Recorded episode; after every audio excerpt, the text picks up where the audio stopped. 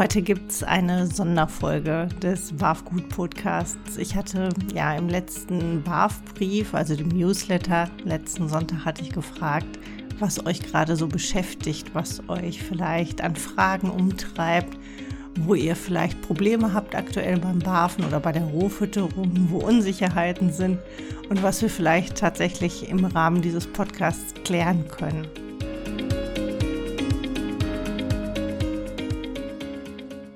Ich habe unglaublich viele Zuschriften bekommen, Mails und PNs und wirklich mit sehr unterschiedlichen, zum Teil ganz tollen Fragen, die, glaube ich, auch ja jeden auf eine andere Art und Weise beschäftigen. Und der Hintergrund war einfach, dass wir ja jetzt doch irgendwie wahrscheinlich noch ein bisschen zu Hause verbringen werden.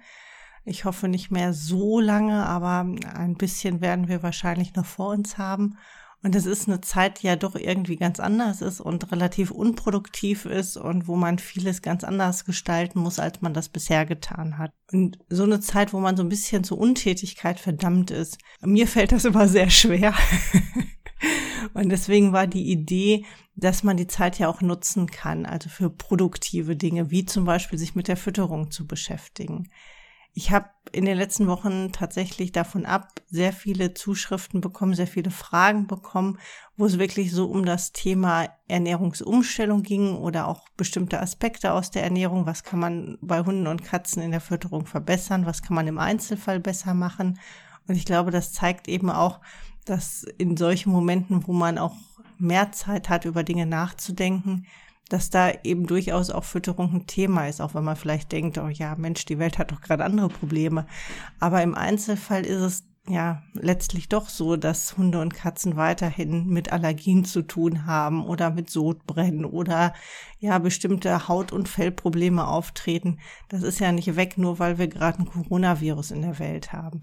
Deswegen würde ich in dieser Podcast-Folge gerne eure Fragen beantworten. Und wenn ihr noch irgendetwas habt, was wir vielleicht in einer weiteren Sonderfolge dann besprechen sollen, dann schreibt mir einfach eine Mail. Die Mailadresse findet ihr entweder im Blog www.barf-blog.de oder ihr macht info at barfgut.de zusammen. Ja, barfgut zusammen. Nicht mehr mit Bindestrich. Ich habe die Fragen jetzt hier so ein bisschen vorsortiert. Also erstmal grob das Thema Welpen und dann gucken wir mal, wo wir zeitlich so liegen und haben dann vielleicht noch ein bisschen ja, Leerraum für andere Fragen. So, also, ich muss zwischendurch hier immer so ein bisschen auf meinen Notizzettel gucken, weil da die Fragen stehen. Die erste Frage, die ich ganz häufig aber gestellt bekomme, ist, ist BAF für Welpen tatsächlich gut geeignet? Kann ich einen Welpen ja völlig bedenkenlos roh füttern oder muss ich mir da Gedanken machen? Kann ich was falsch machen? Die Angst ist bei Welpen natürlich besonders groß, weil das so eine sensible Phase ist und weil man auch weiß, dass die Nährstoffversorgung in diesem Zeitraum eine besonders große Rolle spielt. Und deswegen hat man immer wieder mal so diese Angst, dass man etwas falsch machen könnte oder dass das Knochenwachstum zu schnell ist oder die Nährstoffversorgung mit Kalzium nicht ausreichend ist und irgendwelche Schäden dann zurückbleiben können. Es ist tatsächlich so, das, was man in dem Zeitraum falsch macht, ist natürlich ein bisschen gravierender, als wenn man einen erwachsenen Hund oder eine erwachsene Katze füttert wo wirklich schon das Skelett, der Bewegungsapparat dann voll ausgebildet ist und wo man dann eben auch diesen, dieses Wachstum nicht mehr hat. Aber trotzdem, man kann beim Welpenbarfen eigentlich nicht so viel falsch machen. Es gibt ja auch fürs Welpenbarfen tatsächlich ein richtiges Fütterungskonzept. Das heißt also, man hat immer bestimmte Anteile an Innereien, an rohen fleischigen Knochen, an Muskelfleisch, so dass auch für Welpen die Nährstoffversorgung erstmal jetzt alleine über die Futterzusammensetzung gesichert ist. Was man natürlich auch bei Welpen hat, ist, dass man immer darauf achten muss, dass einfach alles, was man braucht in der Fütterung auch tatsächlich drin ist. Also das, was fehlt, muss man gegebenenfalls noch ergänzen. Und das kann zum Beispiel sein Vitamin D und ist in den meisten Fällen auch Vitamin D. Heißt also, ich brauche in jedem Fall eine Vitamin D-Quelle wie Dorschlebertran oder Forelle oder Lachs. Also die Fische, die wirklich einen hohen Vitamin D-Anteil haben. Aber das brauche ich. Und dann muss ich einfach auch gucken, dass ich Jod in der Fütterung habe, durch Seealgenmehl beispielsweise. Ich muss darauf achten, dass ich eine Omega-3-Fettsäurenversorgung habe. Aber das sind eigentlich Themen, die man auch beim Erwachsenenhund hat. Also da ist das Welpenbarfen jetzt nicht grundlegend anders, als wenn ich einen Erwachsenenhund fütter oder auch eine erwachsene Katze fütter. Es ist tatsächlich so, dass das, was man als Fertigfutter für Welpen kauft, auch nicht immer wirklich bedarfsdeckend ist. Ich habe dazu vor ein paar Wochen einen Artikel im Blog geschrieben. Es ist eher erschreckend, wie stark die Abweichungen zum Teil von den gängigen Bedarfswerten sind, also nach NRC beispielsweise oder auch nach Meyer-Zentec. Da liegen viele, viele Fertigfutter in einzelnen Punkten, also es muss nicht alle Bedarfswerte gleichermaßen treffen, also nicht Calcium und Jod und Phosphor und Vitamin D und Vitamin A, sondern es betrifft oft einzelne Punkte, wo entweder wirklich zu viel oder deutlich zu wenig ist. Und das ist beim Fertigfutter zum Teil doch deutlich ausgeprägter als bei der Rohfütterung, weil man bei der Rohfütterung ja wirklich dieses Konzept verfolgt. Heißt also, wenn man ein Fertigfutter nutzt für Welpen, ist man auch nicht immer automatisch auf der sicheren Seite. Das ist eine Sicherheit, in der man gewogen wird, weil man denkt, man muss sich damit nicht weiter beschäftigen. Das wird schon alles richtig sein. Aber wenn man wirklich die normalen Maßstäbe, in dem Fall die Bedarfswerte ansetzt und das dahingehend überprüft, naja, dann sieht man schon relativ schnell, dass da eben auch nicht alles im grünen Bereich ist. Es ist also ziemlich egal, ob man jetzt Fertigfutter nutzt oder barft. Man muss sich immer mit den Grundlagen beschäftigen bei Welpen. Das ist einfach so. In die Richtung gehen auch die nächsten beiden Fragen. Und zwar einmal, was muss ich beachten, wenn ein Welpe wahrscheinlich sehr groß und sehr schwer wird? Also wir sprechen hier von Gewichten über 35 Kilo, zum Teil deutlich über 35 Kilo. Und kann ich bei solchen großen und schweren Rassen dann durch die Fütterung verhindern, dass sich im Alter zum Beispiel Arthrose bildet? Die Frage hat Bea gestellt und Bea hatte einen sehr alten Hund, der aber jetzt dieses Jahr auch verstorben ist. Der Hund hatte ab seinem achten Lebensjahr wirklich an mehreren Gelenken starke Arthrose, wodurch vieles sehr eingeschränkt nur noch möglich war und wo einfach Schmerzen Dauerthema war. Das heißt also auch Schmerzmedikation Dauerthema war. Und kann absolut ja nur zu gut verstehen, dass man das vermeiden möchte in Zukunft. Also das ist oft so der Gedanke, ne, dass wenn man Tier an Krebs oder an Arthrose verloren hat, beziehungsweise wo Arthrose ist jetzt nicht tödlich, aber es ist einfach etwas, wo man mitleidet. Gerade wenn Schmerzen so dauerhaft ein Thema sind, absolut verständlich, dass man dem vorbeugen möchte. Trotzdem, man kann nicht allem vorbeugen. Ich finde es überhaupt nicht problematisch, große und schwere Rassen zu barfen und auch große und schwere Rassen mit Barf aufzuziehen. Das finde ich viel geeigneter als mit Trockenfutter zum Beispiel oder mit Nassfutter, weil man die Wachstumskurve, also wie stark der Hund in welchem Zeitraum wächst, viel stärker beeinflussen kann. Das hat man viel besser im Griff, weil man eben nicht so viele Kohlenhydrate in der Fütterung hat normalerweise. Aber es ist eben keine Garantie dafür, dass Arthrose nie entstehen wird, weil da hängen auch noch andere Faktoren dran. Da hängt das Bewegungspensum dran, da hängt auch so ein bisschen die genetische Anlage dran. Verhindern kann man es nicht unbedingt, aber man kann mit der Fütterung sein Bestes tun dass Arthrose und Gelenkerkrankungen dann eben nicht in diesem Maß auftreten, wie sie vielleicht entstanden wären, wenn man auch noch zusätzlich falsch füttert. Denn man muss auch noch eins sagen, dieses schnelle Wachstum und vor allem dann das Wachstum nach dem Zahnwechsel, auch da können schon Junghunde, wenn man nicht aufpasst, eher in Richtung Übergewicht tendieren, also dass sie doch ähm, ordentlich zulegen. Es ist erstmal Aufbau von Muskelmasse, das ist so, aber trotzdem können Hunde dann auch irgendwann moppelig werden. Und dieses zu viel Gewicht auf wachsenden Knochen, das ist einfach ein Problem, was zu dieser Arthrose oder überhaupt zu Gelenkerkrankungen dann auch führen kann, zu einer Überlastung der Gelenke führen. Gelenke sind eine Sollbruchstelle. Also je größer der Hund, je höher ist die Wahrscheinlichkeit, dass man tatsächlich auch im Alter irgendwelche Baustellen größer oder kleiner in dem Bereich hat. Das muss aber nicht so sein. Also es gibt gibt wirklich Hunde, die auch deutlich über 35 Kilo Körpergewicht haben, wo alles absolut in Ordnung ist. Es ist einfach ein Punkt von vielen, aber der ist wichtig und deswegen sollte man in jedem Fall auch drauf gucken, was ein Welpe zu sich nimmt, vor allem auch wie schnell der wächst, wie stark man wirklich diese Wachstumssprünge hat. Ja, das ist immer was, was man vermeiden möchte, wenn man mit Wachstumskurven arbeitet. Das ist im Grunde einfach eine Kurve, die abbildet, in welchem Zeitraum wirklich der Welpe welche Gewichtszunahmen hat. Und das ist normalerweise eine Kurve, die erstmal stark ansteigt und so ab dem sechsten Monat flacht die ab. Wir kennen jetzt alle diese Corona-Kurven. so ähnlich, ja. Und da hat man einfach die Möglichkeit, so ein bisschen, das muss nicht immer absolut passgenau stimmen, weil man gibt um diese Wachstumskurve zu ermitteln, immer das Endgewicht an, das voraussichtliche. Das weiß man ja nie so ganz genau. Es ist immer ein Anhaltspunkt, welches Gewicht das Elterntier hat, desselben Geschlecht. Aber es ist eben nicht haargenau so.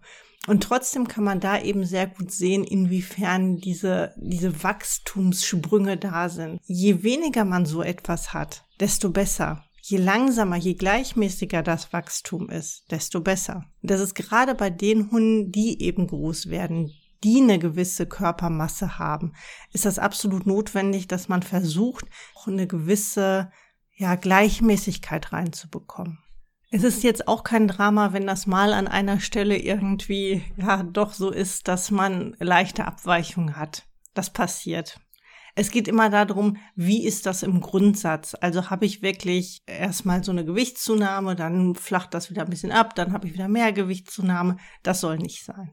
Wenn ihr noch keine Wachstumskurve habt für einen Welpen, dann würde ich die in jedem Fall erstellen lassen. Das kann man wirklich beim Ernährungsberater machen lassen. Es gibt auch freie Programme, die nicht ganz so genau sind.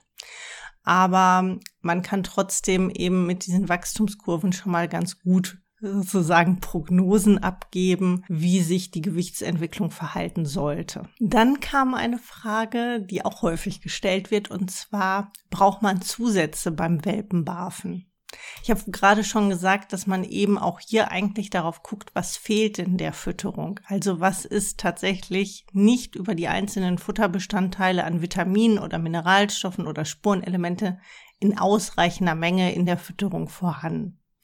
Und man hat bei Welpen ja diese Besonderheit, dass man im Grunde etwas anders barft. Normalerweise hat man ja einen Pansenanteil von 20 Prozent und einen rohen fleischigen Knochenanteil von 15 Prozent.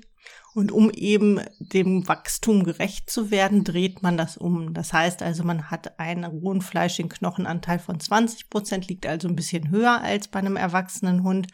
Und bei den Pansen, wenn man die füttern möchte, die Mägen, dann würde man die auf 15 Prozent herabsetzen, weil das ist Bindegewebe, das ist für einen heranwachsenden Hund einfach nicht so wichtig. Kalzium müsste ich in so einem Fall dann nicht extra dazugeben. Und vieles reguliert sich ja auch so ein bisschen über die Futtermenge, denn sehr junge Hunde bekommen sehr viel Futter. Man liegt mit der Futtermenge ja deutlich über dem, was ein erwachsener Hund so bekommt.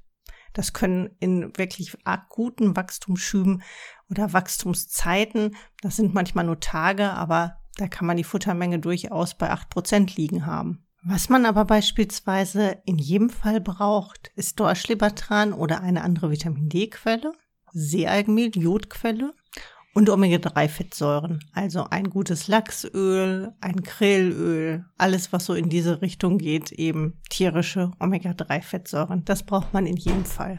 Zusätzlich das ist aber optional, das muss man nicht zwingend. Kann es auch hilfreich sein, auf die Versorgung mit Spurenelementen zu achten. Auch da gibt's für Welpen spezielle Zusätze, wo Zink, Mangan, Kupfer enthalten sind, was man dann nach Bedarf, wirklich nur nach Bedarf zufügt. Aber ansonsten gilt selbstverständlich auch für Welpen. Es kommt wirklich in erster Linie auf das Grundgerüst an. Ich brauche nicht so viele Zusätze, wenn das Grundgerüst passt. Und das ist wirklich immer die Grundvoraussetzung, um einen Welpen gesund großzuziehen. Dann kam eine Frage, welche Knochen kann ich einem 16 Wochen alten Rhodesian Ridgeback füttern, der voraussichtlich ein Endgewicht von etwa 38 Kilo haben wird. Wenn man so einen großen Hund hat oder einen schweren Hund hat, dann ist es immer ein bisschen leichter mit den stückigen Knochen. Gewolft kann man sehr, sehr viel füttern. Also normalerweise beginnt man mit Hühnerhälsen oder Hühnerkarkassen oder eben auch gewolften Putenhälsen und dann steigert man die Knochen langsam, was die Dichte angeht. Denn Hühnerhälse zum Beispiel oder Hühnerkarkassen haben gar nicht so viel Kalzium. Man sagt, das sind weiche Knochen. Und für Welpen nimmt man erstmal die weichen Knochen. Und das wird man im Laufe der Zeit anpassen. Das heißt also, je älter der Hund wird, desto eher setzt man auch Knochen ein, die stärker mineralisiert sind. Dann können zum Beispiel schon gewolfte Lammrippen oder Kalbsbrustbein oder eben Putenhälse. Man kann natürlich, wenn man das füttern möchte, auch Entenhälse, Gänsehälse. Also alles, was in Richtung Hals geht, ist noch relativ weich. Die Putenhälse sind schon deutlich stärker, weil die Pute entsprechend groß ist. Aber das kann man auch in gewolfter Form, wenn man den Welpen an Knochen gewöhnt hat, dann auch langsam aufbauen. Das ist kein Problem. Bei den stückigen Knochen hängt es tatsächlich auch sehr von der Endgröße des Hundes ab, beziehungsweise ja, von der Größe des Hundes zu dem Zeitpunkt, wo man es dann füttern möchte. Wenn ich einen Dackelwelpen habe, dann habe ich einfach nicht so eine große Auswahl, als wenn ich einen Rhodesian Ridgeback habe. Denn mit 16 Wochen kann der durchaus schon Hühnerhälse am Stück fressen. Man kann das auch üben, wenn man da ein bisschen mulmiges Gefühl im Magen hat, ja, dass man denkt, der Hund kommt damit nicht zurecht, dann kann man ihn abbeißen lassen, dass man das Ganze erstmal wirklich festhält und dass man guckt, wie er damit zurechtkommt. Aber in der Größe ist das normalerweise kein Thema. Mit 16 Wochen kann man also durchaus je nach Hundegröße schon auch stückige Knochen füttern. Man fängt aber wirklich hier erstmal mit den weichen Knochen an, völlig egal wie groß der Hund ist und guckt, wie gut er damit zurechtkommt. Und dann kann man auch andere Knochen nutzen. Ich würde aber erstmal immer mit Hühnerhälsen oder Geflügelhälsen anfangen und dann die Größe so langsam steigern, dass man einfach auch ein Gefühl dafür bekommt, ist das ein Hund, der kaut, kommt er damit zurecht, wie ist die Verdauung danach und so weiter. Weil auch Knochenfressen muss ja erstmal geübt werden. Es macht keinen Sinn, wenn man dem relativ jungen Hund dann vielleicht erstmal eine ganze ja, Ziegenrippe hinlegt oder ähnliches. Das äh, ist eine gewisse Verletzungsgefahr. Und deswegen, mit sowas sollte man nicht starten, sondern erstmal mit den in Anführungsstrichen ungefährlichen Knochen. Dann habe ich noch eine Frage bekommen zur Futtermenge. Und zwar geht es da um eine Hündin, die sechs Monate alt ist und die bekommt im Moment offensichtlich sechs Prozent noch an Futtermenge. Und das soll jetzt so langsam in Richtung zwei Prozent, man sagt ja immer so, ein ausgewachsener Hund ungefähr im Alter von einem Jahr ist der Hund ausgewachsen, der soll dann um die zwei Prozent bekommen. Und die Frage ist jetzt, wie komme ich denn von den sechs Prozent dann im Laufe der Zeit auf die zwei Prozent? Man passt normalerweise ab dem Zahnwechsel, wenn der Zahnwechsel abgeschlossen ist, passt man die Futtermenge an. Bei größeren Hunden reichen da meistens dann schon fünf Prozent, wenn der Zahnwechsel abgeschlossen ist. Und man setzt das dann immer weiter runter. Man kann das in 0,5 Prozent Schritten machen. Man kann das aber auch in 1 Prozent Schritten machen. Ich würde es wirklich wochenweise dann über mehrere Wochen ziehen und in 0,5 Prozent Schritten machen, dass man irgendwann so in Richtung 2 Prozent landet. Es ist aber nicht zwingend notwendig, dass man wirklich mit Stichtag erster Geburtstag bei zwei Prozent liegt. Das können auch junge Hunde brauchen oft noch ein bisschen mehr. Das können auch durchaus 2,5 Prozent sein. Es können auch noch mehr sein. Es kommt auch hier wieder auf die Hundegröße an. Also ein kleiner Hund wird auch da immer noch mehr brauchen. Kleiner Hund im Sinne von kleiner Rasse als jetzt ein Bernhardiner der kommt dann doch deutlich schneller mit weniger Futter klar. Und man sollte bei den großen Hunden auch immer darauf achten, dass man es rechtzeitig anpasst. Aber ein kleiner Hund wird auch als erwachsener Hund unter Umständen mehr Futtermenge benötigen. Also auch immer auf den Hund gucken und nicht so sehr, okay, wir müssen jetzt ganz zwingend auf die zwei Prozent, sondern man macht das ganz langsam und guckt einfach, wie kommt der Hund mit einer bestimmten Futtermenge auch zurecht. Auch hier hat man ja immer noch die Wachstumskurve im Hintergrund.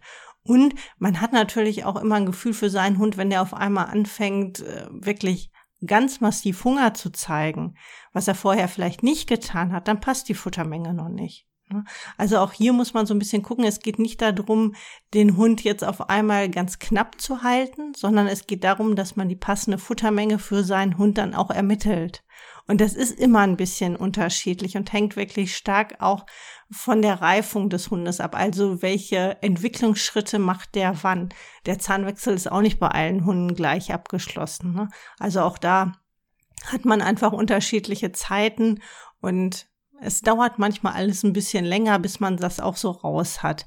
Aber seinen Hund zu beobachten und auch zu gucken, wie kommt er mit der Futtermenge zurecht, habe ich das Gefühl anhand des Wiegens, dass der auf einmal doch deutlich zulegt. Das können auch immer Muskeln sein, aber man entwickelt ja auch ein Gefühl dafür, wie stark sich das so, ja, anhebt. Deswegen, also da sollte man auch ein bisschen drauf gucken, dass das dann immer noch in einem gesunden Verhältnis ist. Und wenn das so ist, dann muss man nicht innerhalb von, von einem Jahr dann auf die zwei Prozent runterfahren. Das können auch, auch bei einem großen Hund können das immer noch 2,5 Prozent sein. Also das ist immer ein bisschen wirklich vom Hund selbst abhängig.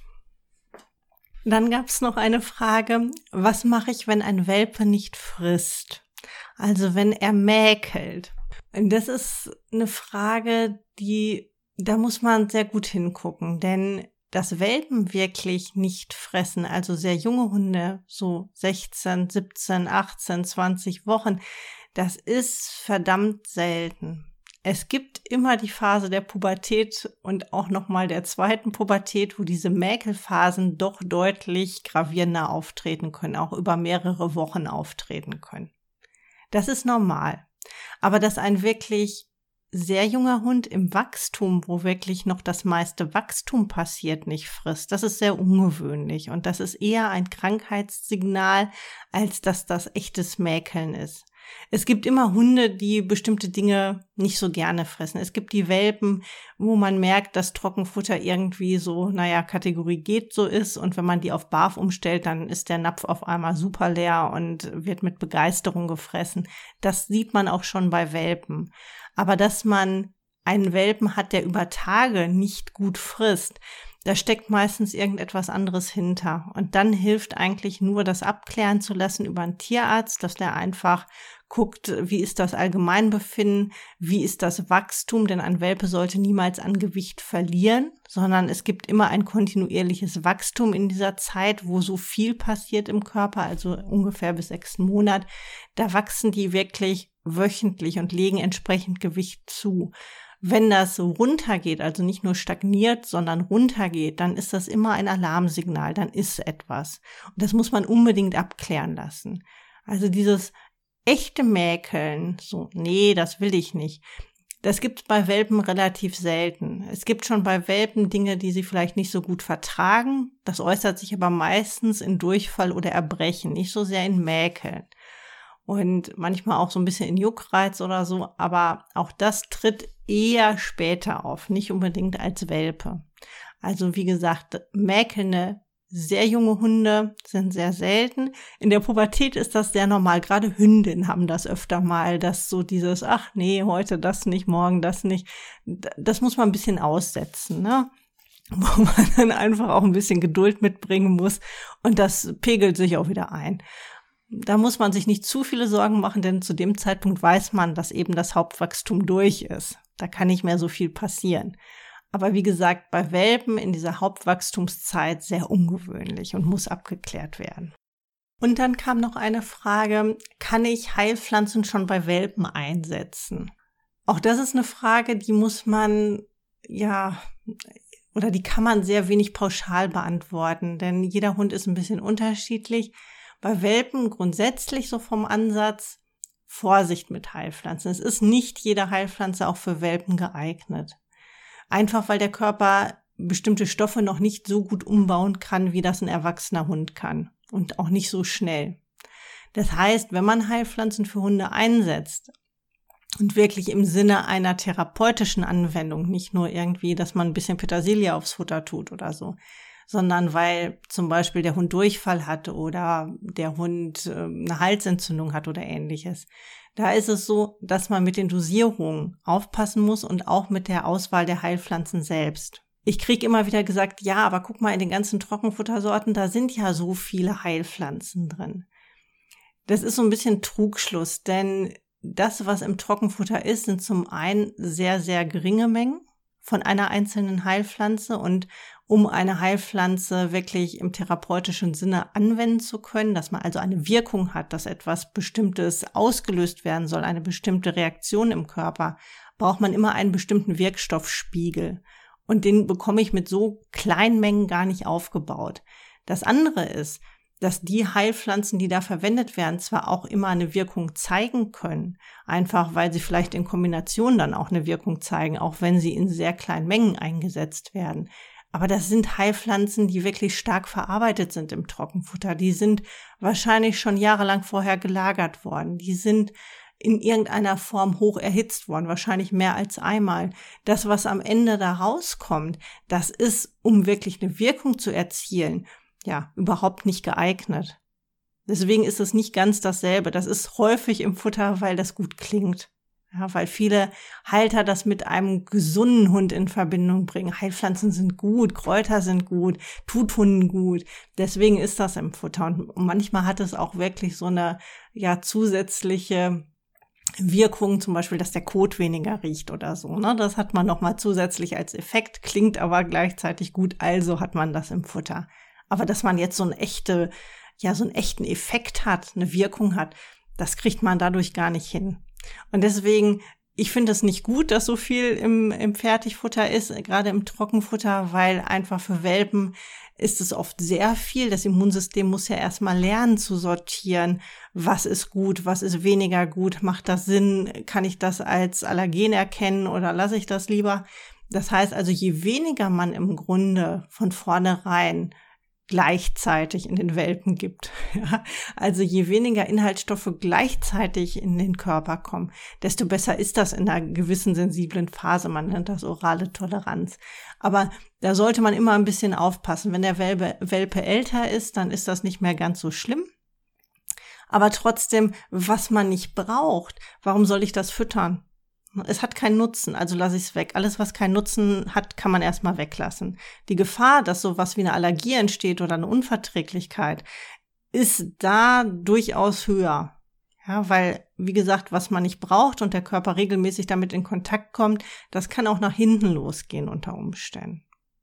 Und gerade bei Heilpflanzen muss man einfach gucken, braucht der Welpe das? Es gibt auch andere Möglichkeiten, immer als Heilpflanzen zum Beispiel einen Durchfall zu kurieren. Morosche Möhrensuppe für Welpen absolut super geeignet. Gerade für kleine Welpen funktioniert auch. Da brauche ich nicht unbedingt Heilpflanzen. Je älter der Welpe ist, also die sechs Monate schon überschritten hat, eigentlich ein Junghund ist, desto besser funktioniert das mit den Heilpflanzen. Und es spricht nichts dagegen, auch für einen Welpen jetzt gerade im Frühjahr auch mal ein paar Löwenzahnblätter oder so mit ins Gemüse zu berühren, auf keinen Fall. Aber die größeren Mengen und gerade auch so ätherische Öle oder sehr starke Gerbstoffe, das ist nicht unbedingt das Richtige für Welpen. Da sollte man immer ein bisschen vorsichtig sein. So, ich glaube, ich habe jetzt die wichtigsten Welpenfragen. Wie gesagt, ich habe so viele Zuschriften bekommen. Wir werden das einfach Staffeln. Auch wenn du jetzt den Podcast hörst und denkst, Mensch, ich habe dir doch eine Mail geschickt und äh, die Frage ist noch gar nicht beantwortet. Ich teile das auf. Ja, also wir werden jetzt doch ein paar, glaube ich, von diesen FAQs machen, wo wir ähm, diese Fragen dann auch auseinandernehmen, weil sonst, ja, also drei Stunden möchte vielleicht auch in Zeiten von Corona niemand, niemand irgendeinen Podcast hören. Deswegen ähm, teilen wir das einfach so ein bisschen auf. In diesem Sinne, bleibt gesund, passt auf euch auf und dann hören wir uns beim nächsten Mal wieder. Bis dahin. Tschüss.